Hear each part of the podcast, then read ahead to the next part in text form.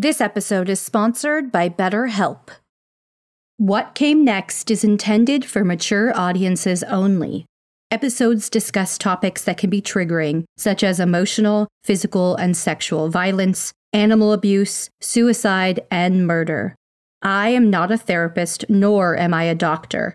If you're in need of support, please visit somethingwaswrong.com forward slash resources for a list of nonprofit organizations that can help. Opinions expressed by my guests on the show are their own and do not necessarily represent the views of myself or Broken Cycle Media. Resources and source material are linked in the episode notes. Thank you so much for listening.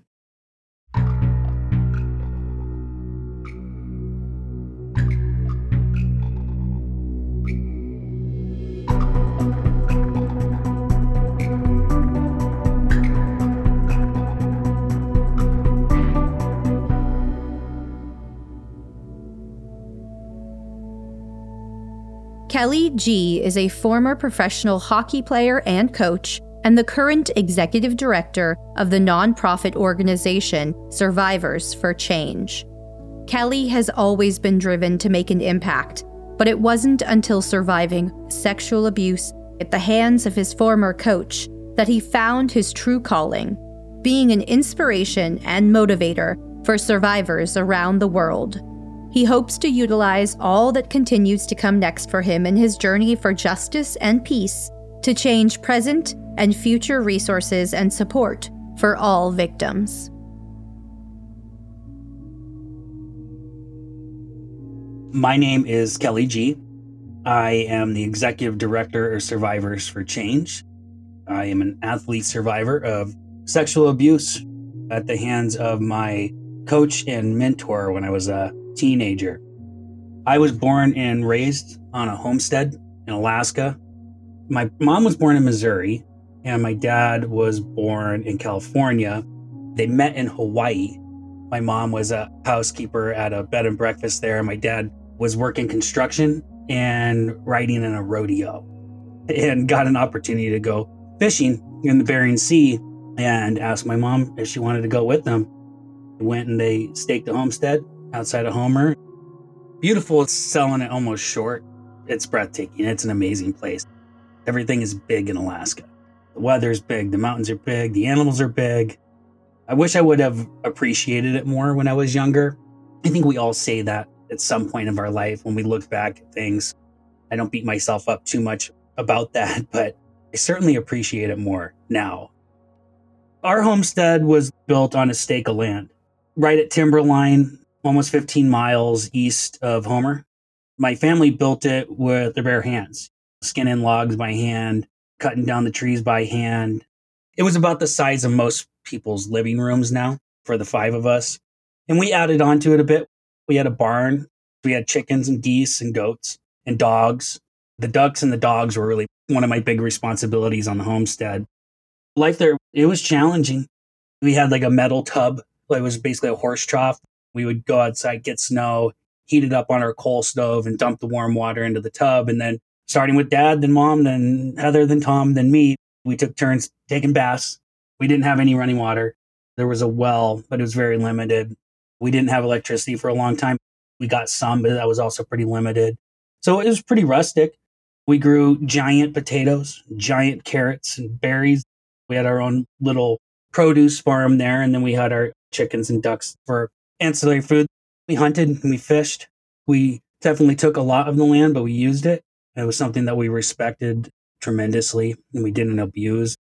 It was an interesting upbringing. My parents were awesome, taught me a lot of things that a lot of other people wouldn't otherwise have had the opportunity to learn. We didn't have TV, there was no internet. Every now and then we would rent a black and white TV from the movie store that was in town on a VCR. And we would see things on there, but we might as well been watching movies that were about Mars. There was no really relative perspective to that.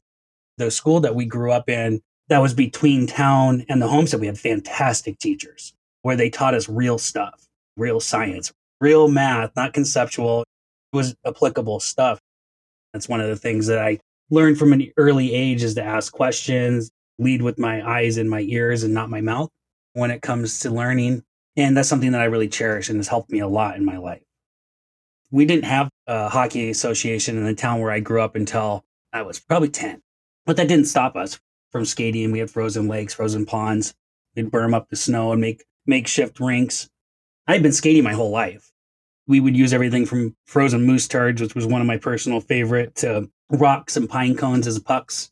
I was always a pretty talented skater, even before the first time I ever played real hockey. I took athletics very seriously from a very young age. I played baseball and I really excelled at it. And that was actually my first major breakup when I chose hockey over baseball. I remember when we started our first hockey program there on the little outdoor rink that we built. They wanted me to play forward because I could skate so well, but I always wanted to be a goalie. I was a catcher in baseball too. And I was always a bit of an adrenaline junkie, I suppose. They padded me up with old school goalie equipment, two piece chest protector, which is basically just diamond stitched cotton padding over your arms and shoulders, and then a catcher's chest protector over the top. I fell in love with it immediately. I was obsessed with the position. I remember seeing Marty Turco playing for Michigan, and I was just like, what is that guy wearing, and how do I get it? So it was just an obsession of mine. I had no line of sight on what was next in hockey. We played a team from Soldotna where I eventually moved. It was probably our second year of having a program in Homer. So I was 11, maybe 12, and did very well. And they were like, come up here and play. I was like, yeah, these guys are way better. I just want to keep playing at a higher level. I knew already that I didn't want to be a fisherman. It was tough life, but it was a good life. I mean, no disrespect there. I just wanted to play sports. So I took that real blind approach to there's a better place to play a few hours up the road. I'm going to go there my mom had moved out, which was horrible for my dad, but my mom had left and moved down to the lower 48. Her sister had cancer. So she went down to help her. I can't imagine what that would have been like for her, especially that lifestyle. It just took its toll. She got an opportunity to start a different life, and I'm proud of her for taking it as hard as that was for everybody. I left not long after mom did. She wasn't around a lot when I was a teenager. She was trying to find herself again. No fault to her that's what she needed. My dad was my best friend. He worked himself literally to death to try to make sure that I had what I needed to keep moving forward. I got resource that my brother and my sister didn't. I think the whole family really supported the opportunities I was getting and sacrificed a lot for me to have them. I knew how much I was loved and I knew how much support I had there, but it was distant. I didn't see a lot of any of them for a lot of years. I wanted out. I got my taste of bigger buildings, Walmart and Best Buy, video games and color TV, indoor toilets that flushed. And I was like, what is this stuff? They have magic houses that light up. The summer before my eighth grade year, I moved out of my house to Soldotna to play on a better team in a better league with more access against better players. And I did very well. I quickly anchored myself as one of the top players, certainly the top goalie in the area. I had no idea what scouting was, what junior hockey was, what pro hockey was like. I just knew that there was other levels that were better with better players and I wanted to find a way to play against them and beat them. I was definitely my own worst enemy. My temper was out of control, especially when I was a teenager. Not having my parents around and those things around you that kids need.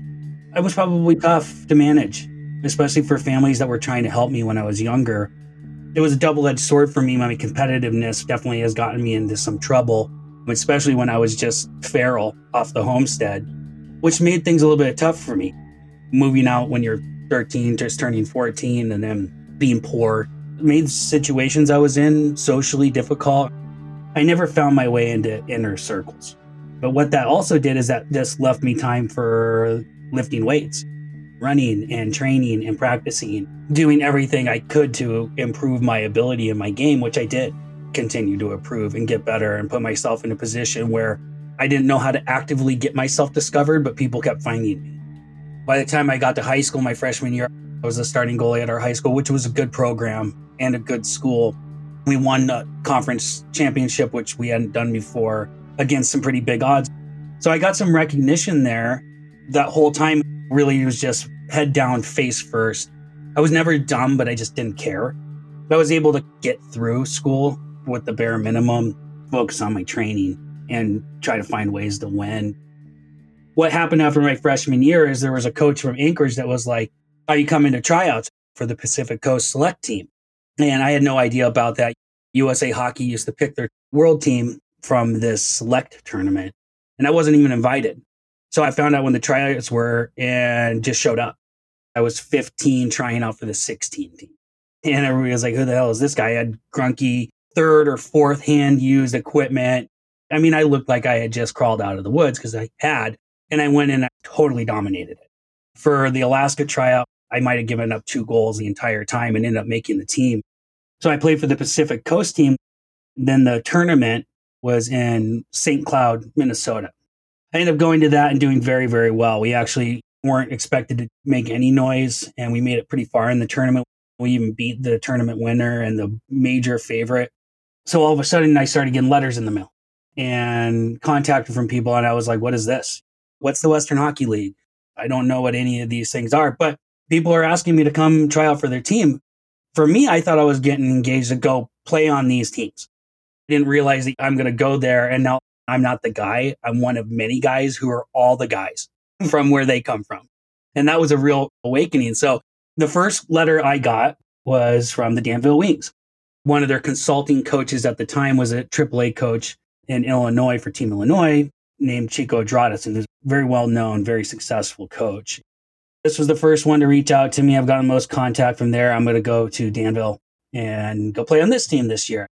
So I flew to San Francisco where my dad was working that summer. Got to see my dad for a day. We only had enough money to get me there via bus. So I took a Greyhound bus from San Francisco to Chicago and then from Chicago to Danville. I brought my bag of clothes with me and my goalie gear, and that's all I owned. I remember coming into the city, waking up, it had been six in the morning, sun was rising, and seeing the buildings and the sunrise in Lake Michigan. And I couldn't wrap my head around it. It looked like a painting. Seeing the tall buildings like that, I was just like, this is a totally different world. Chico was the one that got me from the bus station when I got to Danville. That was the beginning of very unfortunate events that happened later. This was really the beginning and the end of hockey for me. Went to tryout, didn't make the team. Didn't know where to go. I'm in Illinois. I have no idea what to do next. My dad actually was able to come out and see the end of the tryouts and drove our little Ford Ranger that we had out there. He left me with the truck. I don't know where to go, but I know that there's ice in Chicago, so I'm going to just go to Chicago and find a rink and just start skating again. So that's all I knew what to do. I found a rink on the south side and I started going and I was living in my truck. Chico had a goalie school in Chicago. He had found out that I was in town just living in my truck, skating at random rinks. Somebody came to introduce themselves to me at this rink and was like, hey, come to this goalie school. He remembers you. And I hated the guy at this point because to him, he just cut me and uprooted my life. I was 16 years old and I was just like, you think you're better than me? So they drug me kicking and screaming to his camp the first time. And he was like, I'm going to give you a job. You can train here. I'll train you. You can work at the school at the same time. I'll give you a little bit of money and you can stay with me. You can't live in your truck. I didn't think anything of it. I'd been living on other people's couches for years at this point. This guy is a famous coach. To me, the level he was coaching was basically the NHL. It was the show. And I'm getting training. Grooming and stuff started immediately.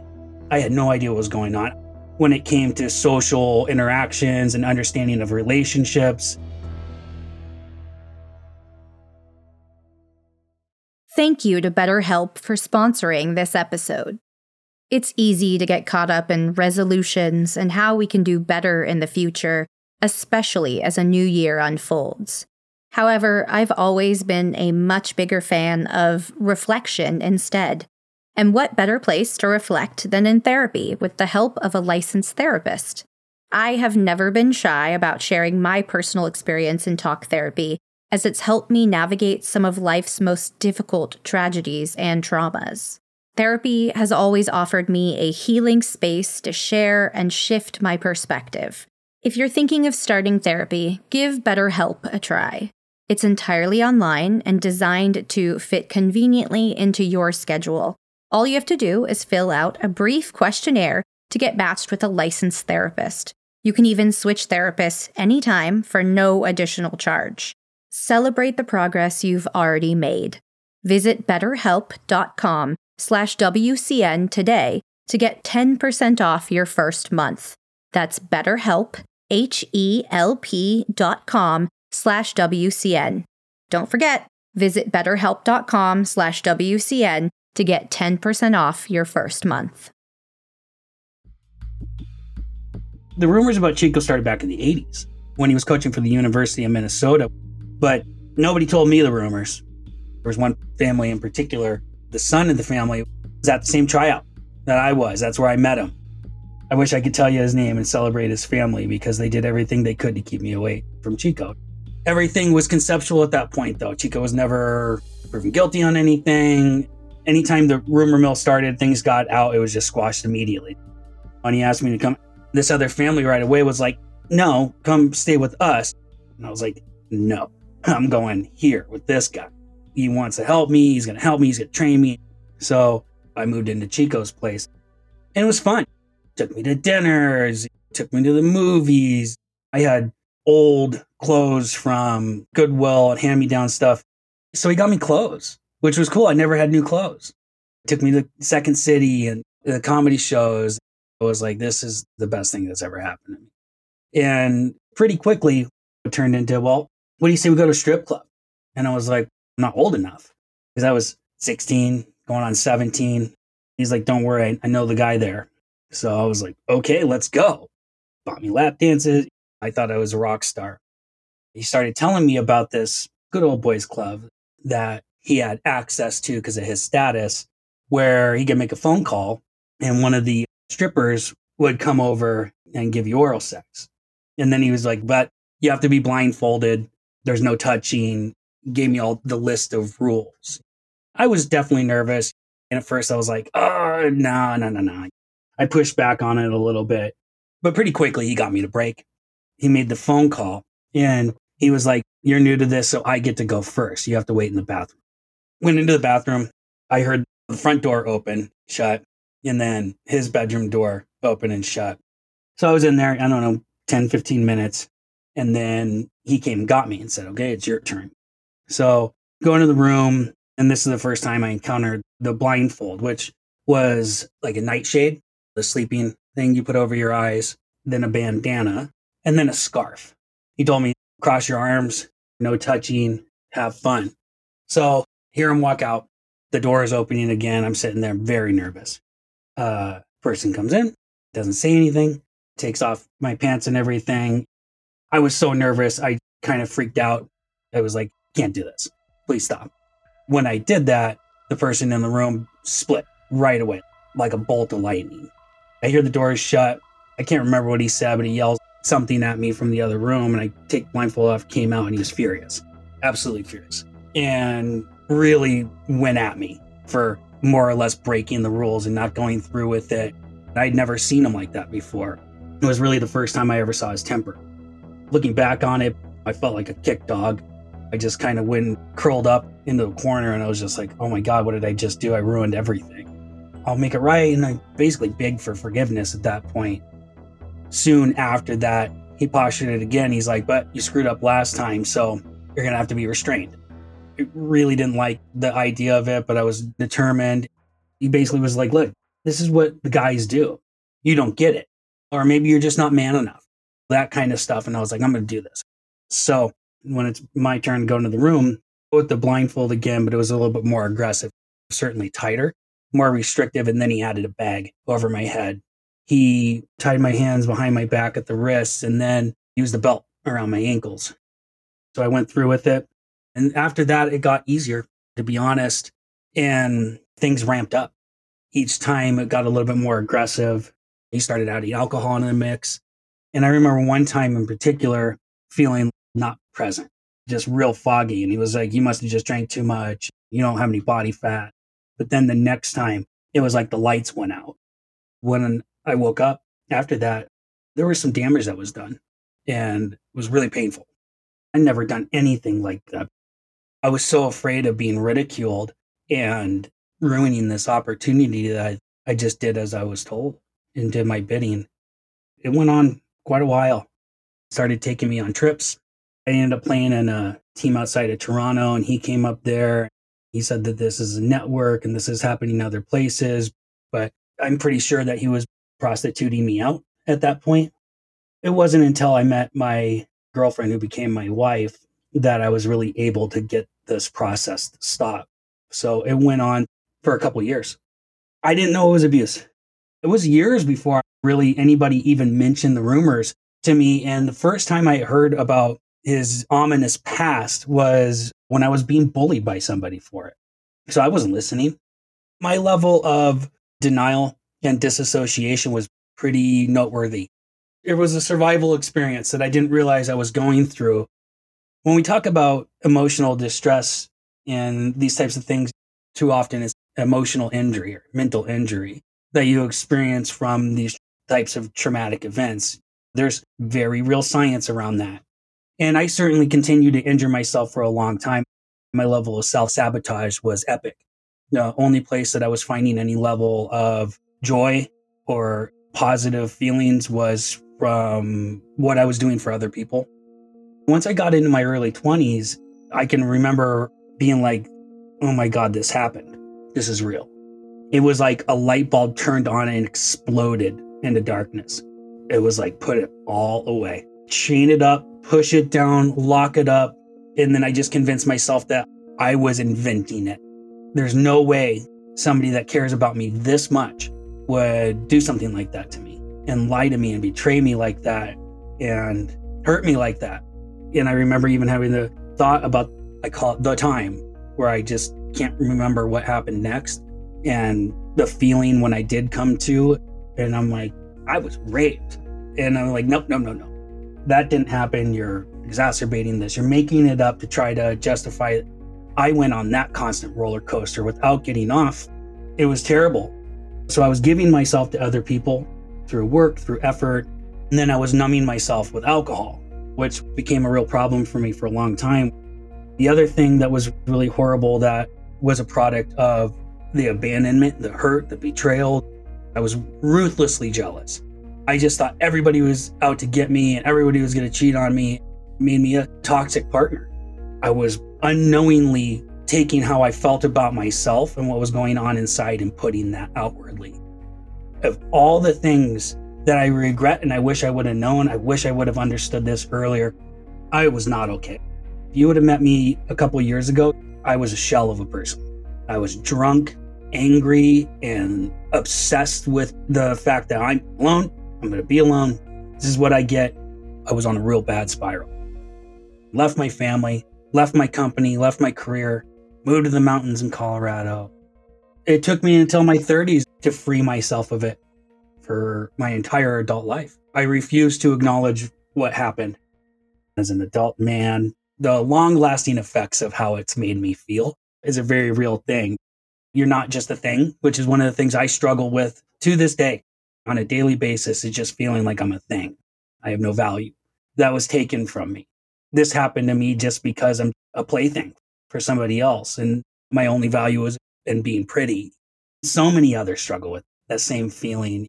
I got to the point where I was giving myself every reason I possibly could in my own life. I was obsessed with it for years. I spent a long time very much in that place. By the time Katie Strang from the Athletic got to me almost three years ago, exactly, I suppose. I was sitting in my subterranean apartment drinking my face off. Got half of a bottle deep of tequila and I had my gun out on the table and I'm like, I'm doing it. I'm going to call him. I'm going to confront him and then I'm going to do it. So I called him and we hadn't talked in a long time. He's all chipper and happy to hear from me. Wanted to tell me about his new book. I was like, look, I got something I need to ask the way he just said what to me, I couldn't do it. I couldn't even confront him. That really was a catalyst for me to go deeper into my darkness. When Katie called me, no idea who she was. Um, drunk again in my apartment. She called and she was like, I have to ask you about something and it's going to be a tough question. She asked me about Chico and the rumors surrounding it she had discovered that they aren't just rumors and that she was pointed in my direction. I was one of the names that people were like, you have to talk to this guy. And I basically said, thanks for the phone call. I'm just the tip of the spear and hung up.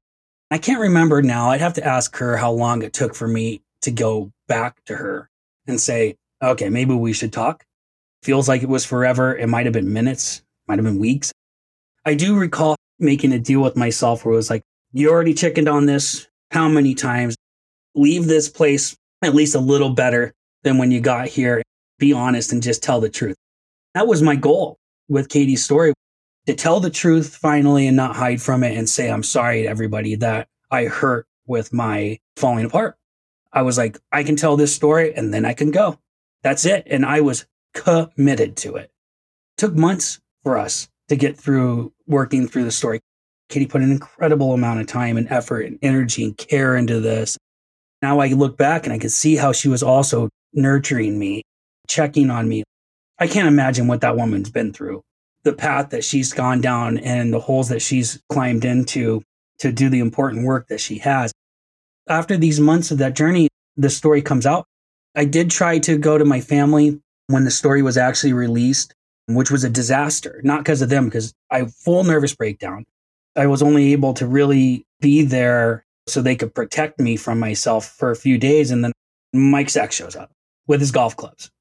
Mike's story is another one that you should hear sometime.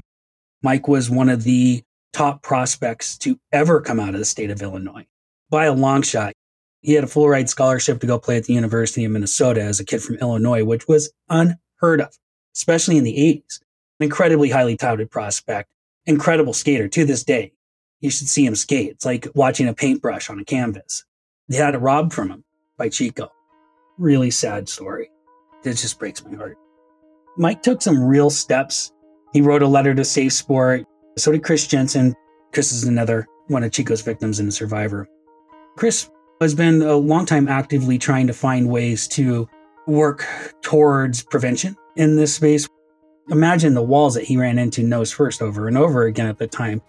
Post article with Katie coming together with our survivor group, we did take legal steps Resources and help are available 24 hours a day at the National Sexual Assault Hotline, which can be reached at 1 800 656 4673, and the Suicide and Crisis Lifeline at 988. You are not alone. Thank you to BetterHelp for sponsoring this episode. Don't forget, visit betterhelp.com slash WCN today to get 10% off your first month. That's betterhelp, H-E-L-P dot com slash WCN to get 10% off your first month. Thank you so much for listening to today's episode.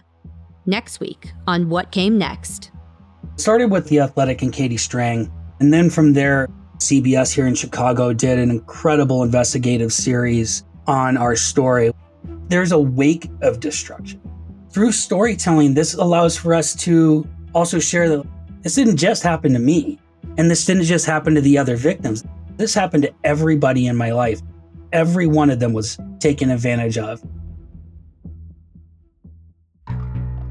What Came Next is a Broken Cycle Media production, co produced by Amy B. Chesler and Tiffany Reese. If you'd like to help support What Came Next, you can leave us a positive review, support our sponsors, or follow Broken Cycle Media on Instagram at Broken Cycle Media. Check out the episode notes for sources, resources, and to follow our guests. Thank you again for listening.